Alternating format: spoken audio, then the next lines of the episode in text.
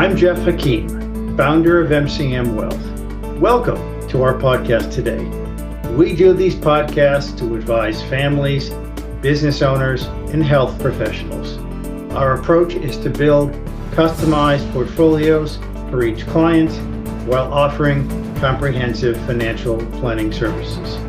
Thank you for joining us today on this educational journey designed to protect your future. Hello and welcome to the MCM podcast. I'm Wendy McConnell. Today we will be discussing portfolio second opinions with Bob Hoyt and Kirk Loury of MCM Wealth. Hello and welcome, gentlemen. Thanks so much, Wendy. Hi, Wendy. It's good to see you guys. So, we're talking about second opinions here. And when I think of a second opinion, I think of doctors. You get some sort of, you know, advice about what they want you to do. And you're like, oh, get a second opinion. So is this kind of similar? It is, Wendy. And when we think about the second opinion, it's really for something that's really important with our health. It's not something that we would go in maybe for just a checkup, but something's something's going wrong, and there's a treatment that's been recommended to us, and that treatment has consequences, some good consequences, and potentially some bad consequences. And when we think about that second opinion for our health, we apply it to our wealth. It's done very purposefully a lot of people recognize, of course, the impact that an illness or disease can have on our life and the long term implications that can occur because of that. And we don't want to overstate it, but in many ways, a wealth plan that doesn't work, or maybe there isn't even a wealth plan in place, that has long term implications on how we want to live our lives, and in some cases, how those that uh, uh, impact can uh, change even the work that we do with our children and our grandchildren. So, it, a second opinion does have a magnitude to it, and we think of it in this way that if we have anxiety in our life, like you would if you had an illness or disease, but it's related to our financial health, if you will, then it's time to get a second opinion because we should be working through our lives with comfort in our resources and how they are helping us to live the lives that we want to do. I would I would say, Kirk, that w- one addition I would make that is different from the medical is that in uh, a medical second opinion, you're relying on a professional to give you a diagnosis. In the fin- in the world of financial advisors, they're going to usually say you're doing just fine uh, because they're with that and they may be making changes but they don't put it as there's a problem that uh, is a danger because so it, it therefore needs to rely on that person who is trying to figure out what to do with their money to sense you know I'm just not comfortable. I, it, it, doesn't feel like this is who I am, what I what I do. Uh, you mentioned a wealth plans. Some people have that. Others just think about their portfolio. But there's something that isn't right about either the performance is bothering them or they feel like when they talk to the advisor, he or she doesn't get it about what they're trying to say and so it's really the onus is more on the client to recognize that they need a second opinion rather than some expert having said, hey, you need a second opinion. Yeah, I think that's right on target. It really comes down to discomfort.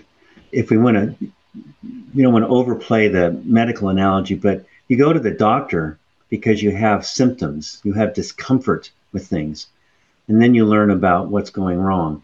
And it's that same motivation, that discomfort you feel because you just don't have the confidence that you need to get it out of your mind and out of your heart. So it is it is certainly driven by the person, the investor, the client, very much. It's almost like a gut feeling, right? Yes. Yeah. Yeah, that's bottom line. That's correct, Wendy. That like usually it's sort of uh starts with I can't even quite say yet, and we help people to figure out uh, how to define it, but I'm not quite sure what's bothering me, but I know something is. It's probably more like something is not aligned with the way that you want to go about doing business. Is is that kind of like what you're saying? Yeah, the, the way we use alignment in uh, MCM is if you have a wealth plan, which we always recommend to people, is, is your portfolio, then the wealth plan is your strategy. Your portfolio are really your tactics to reach that strategy. And you need that portfolio to be aligned. If you don't have a real wealth plan, you still have goals. Everyone has financial goals, short term, intermediate term, long term. And that's more than enough to see whether your portfolio is aligned with money you know you're going to need in a few years, money you're going to need maybe in five to seven, and money that you can let grow for a while. And those require different kind of investments. Basically, the rule of thumb is the longer the term you have before you know you're going to need the money, the more volatility and risk you can take because that allows it to grow more.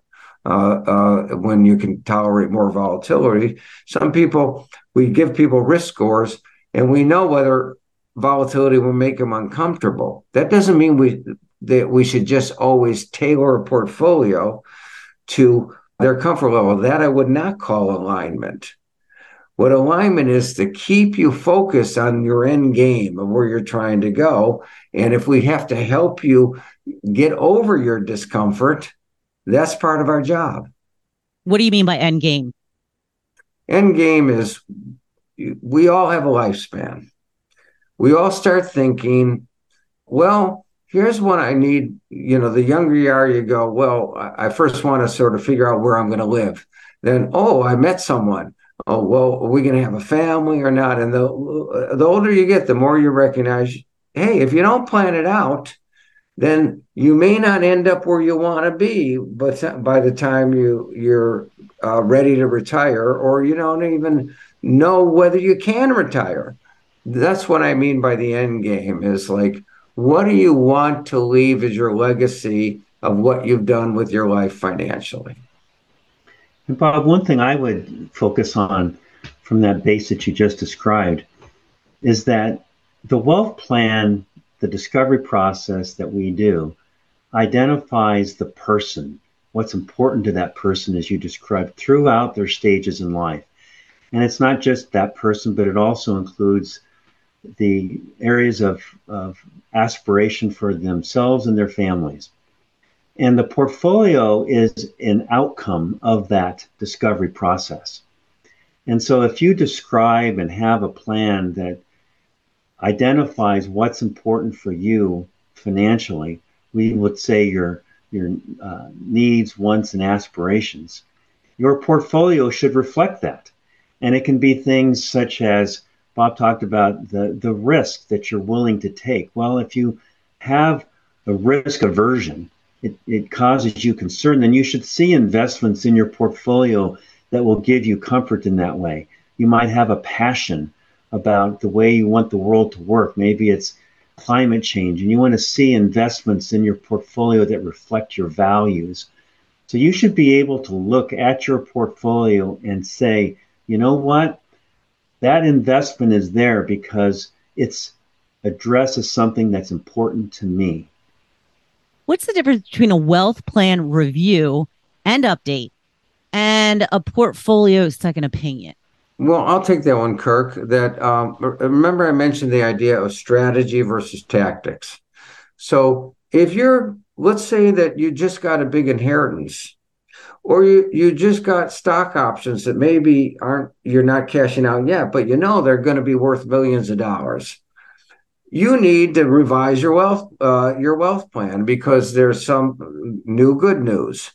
If there's a health problem that comes up, that would be the other side of the coin of hey, there's something new to consider that isn't good news, but we better uh, get our head around it. and how we plan on using our money uh, for that. So that would be the primary, let's call it the big ticket items of your life need to be addressed by a wealth plan update.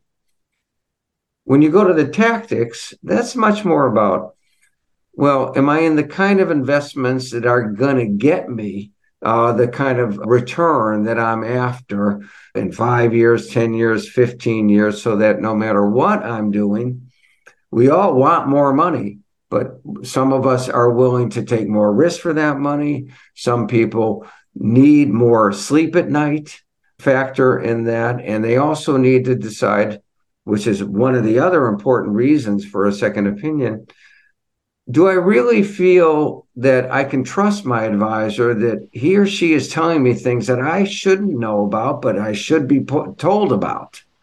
In terms of today in the world, we're dealing with the decline of American power climate change coming on faster than we ever thought of. Now, what does that mean for one's portfolio? We don't expect the client to know, but we expect to give them advice around these changes. I think, Bob, one of the areas that people focus on is they get their quarterly reports, their monthly statements. And so the mm-hmm. portfolio naturally has visibility. The wealth plan is certainly an active document, but it's a document that doesn't have that frequent visibility that you have when you look at your investments. And so naturally, the focus, the impetus for the anxiety, that discomfort is coming from the plan itself. And we would simply say if you have discomfort, lack of confidence of any different type, that's the first stage to get the second opinion. Another nuance to that is maybe you don't feel such discomfort, but if you look at your statement and you can't identify the purpose for each of your investments, then you need a second opinion because it's important that that second opinion identifies for you whether your investment plan is going to allow you to achieve what your wealth plan has identified. And if you don't know what's in your portfolio and why it's there, then chances are there's a disconnect between the plans that you have and your ability to achieve them through your wealth. Why is it a second opinion on a portfolio, not individual investments? Well, Bob talked about this a moment ago, and a, a portfolio is a structure. And like a house, you have to get the structure right in order for it to support what you want it to do. And the structure is something that can be analyzed with certainty and accuracy.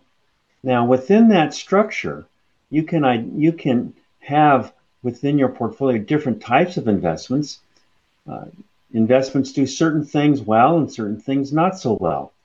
And there's no necessary grouping that says you have to have one investment in order to have everything that you want. It doesn't work that way. There are tens of thousands of investments, and you can uh, uh, assemble a variety of investments to fill that structure that your portfolio identifies. So the first thing is get the structure right, and then we can start looking at what investments are going to best support best utilize the structure so you can accomplish what you want in your plan?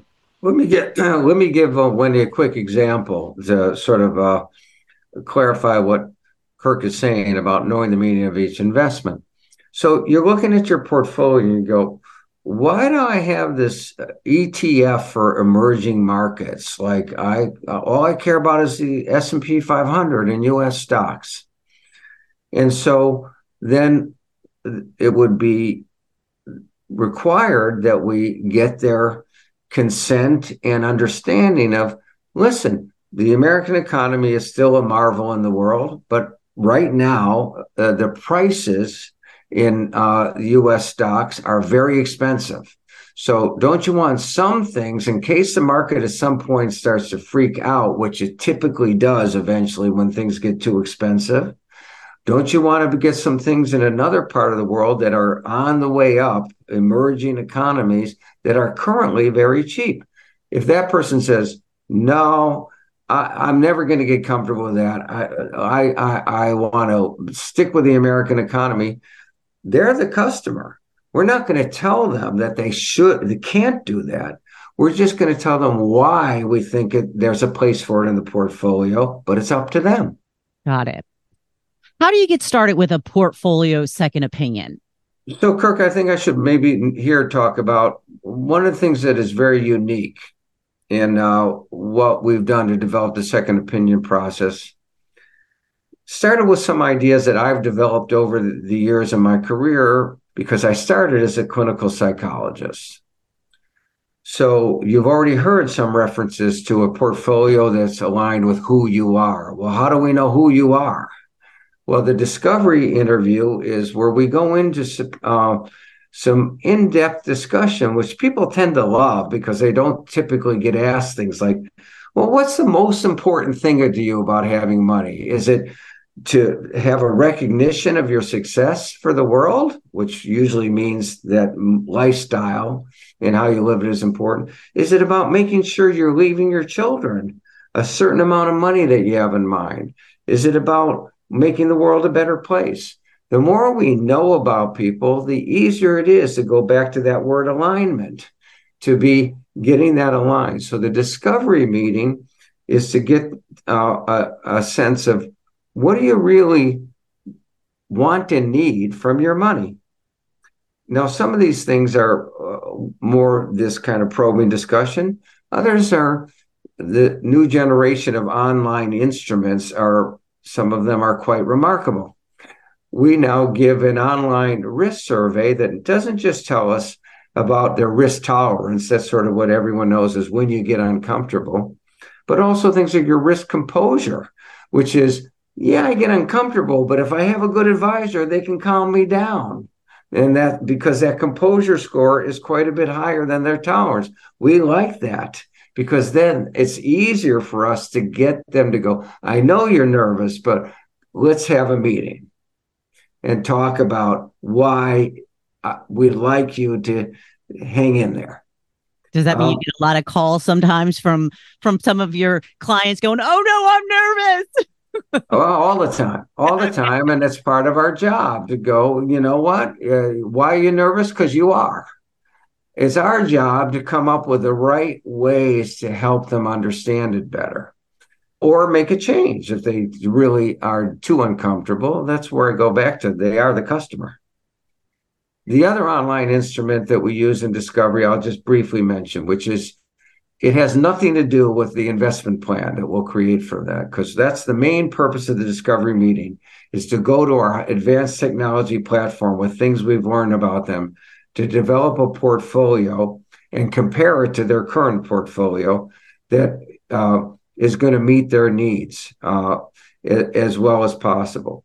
This other instrument is kind of interesting because it doesn't have to do with the inv- initial investment plan. It has to do with if you do like the investment plan, we want to know what motivates and doesn't motivate you. People are remarkably different, Wendy, on whether they want a lot of detail from an advisor or they get irritated with too much detail and they just want to know the big picture. Uh, what are demotivators to people? Uh, sometimes it, uh, too much analyzing uh, is is frustrates them, and other people they need more analysis to get comfortable. So some so some of these things we do in case it all works out to make sure we have the best kind of relationship with them to build the most important thing of all, which is trust in your advisor you know, when Bob talks about the trust with the advisor, I mean, ultimately, this is a relationship as you described. What happens behind the scenes with that relationship, as Bob talked about, is the technology platform. I mean, it's a, a, a couple words that describe a lot of capabilities that exist. We are in the place now where pretty much any investment can be analyzed for exactly what it's done and what it's structured to do and we can make assessments as to whether it's likely to succeed in what it's intending to do. And this goes down to the fact that when we have these detailed information, this profiling of what the needs, wants, and aspirations are of our clients, we can then start going through a very fine tuning process of selecting those investments to complete those portfolios that will execute that plan. And we do this with technology, not only for capability's sake, but it also brings to us and forces us to be objective. We cannot fall into habits and rules of thumb without really looking to say, is this investment fitting with what we want it to achieve? And Bob also talked about something that's important. This is an ongoing process, even with an advisor, with the wealth plan and the investment plan that achieves that. We always want to be looking at that investment plan to make sure that what we've expected to happen is in fact happening. How, how do we know that the portfolio that we have, the investment plan, is in good condition? Well, let me start with a couple of things we've talked about. First of which is can you describe why your portfolio is structured the way it is to achieve what you want in your life financially? If you can articulate that, then you can say that there's a level of comprehension and understanding that's essential to have a successful program as we would describe it. The other thing is one level deeper to that. As I mentioned before, do you know why each investment is in your portfolio? What is its purpose? If you can articulate that, then you will understand why it's there and you will understand why it will bring for you in a certain place in time, short term, mid-term, and long term, its particular purpose and objective. If you can articulate those things, then you are an educated client, and an educated client is a good client. Why do you think, what is it that's valuable about having another advisor do this second opinion? Well, the most straightforward answer to that is the, given the vast complexity uh, that is today the world of financial choices and investment selection, no two advisors are going to be alike and no two firms will have an identical culture. So, one of the reasons for a second opinion is you get exposed to a different way of thinking, different set of tools for building the portfolio, and a different approach to um, the big picture. And that is very valuable to people, almost invariably, that compare and contrast opportunity to go, well, do I like better uh, what I'm hearing here? Or actually, uh, do I want to recommit to um, where I am now? Which happens sometimes. It doesn't happen often, but it doesn't happen often not because I was just trying to blow my own, toot my own horn. It's because this is a very uh, labor intensive and detailed process. The the uh, the discovery interview is uh, t- takes some real analysis, and these technology tools take a lot of time to build properly. We do stress testing, not just it's easy to do testing on past performance, but what about stress testing for if inflation stays high or if we have a hard landing for a recession? We also do have the technology tools to do that. We're currently using four different kind of AI platforms to to further sort of inform us on forward-looking ways to look at it. So we do have my partner Geoff will do a screening interview to see look are you just wanting to sort of have some mild doubts and want to confirm it or are you pretty dissatisfied? We're looking for people that are seriously looking and probably want to make a change. Okay.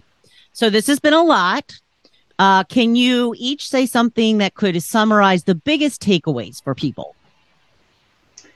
Well, let me start with this. This is about boldness and confidence. It's about taking that step into the future, knowing that you're in good hands. And I will come back to the second opinion when it comes to medical treatments. When you have that second opinion, say you have a disease or an illness, and the doctor for the second opinion confirms what you were told. This is the right program. This is the right treatment. These are the right medications. This is the right surgery. You have confidence that you can go forward with that. You may not like what you have to do, but you have confidence in the outcome. And that is very important for what we are talking about here. When you wake up in the morning and you, whether you get on the internet or on your phone and you see the headlines from what's been happening in the financial world or uh, uh, in the in Europe and Asia, and we start thinking about how that will come today, and you start reading about the the morning forecast for the days in uh, financial markets or whatever it might be, and it brings you anxiety, you have to do something about that. Every investor, regardless of their wealth, should have a map and an understanding of what they want to accomplish and that they have the resources to do it. If you're waking up with anxiety and you're not sure of what to do, and you have these things on your mind when you wake up, and even then, of course, when you lie down to go to sleep, there's a problem. Get a second opinion. It's that important. Uh, I'm going to give as my uh, biggest takeaway is you have to go through it to understand the power of combining psychology and technology. Because the technology can't do as much when it doesn't have some good inputs about who you are and what you're about and what you want. But the technology then is essential, particularly because we are in a phase now, we all feel it. The world is changing at an ever accelerating and uncomfortable pace. Climate change, uh, the decline in American power as the peacemaker of the world. All these things, as Kirk just pointed out, make people anxious. Well, that doesn't mean we can do anything with it as on the psychology side. That's not what our job is. Our job is, is, is to show you how the portfolio is incorporating these changes and that the, the portfolio is well positioned for, for where the world is going. That's a big takeaway for you. All right. Well, thank you, gentlemen. I appreciate you being here and taking the time and talking about these second opinions. Well, thank you, Wendy. It's always great, Wendy. All right. And thank you for listening. Please like, follow, and share this podcast. Until next time, I'm Wendy McConnell.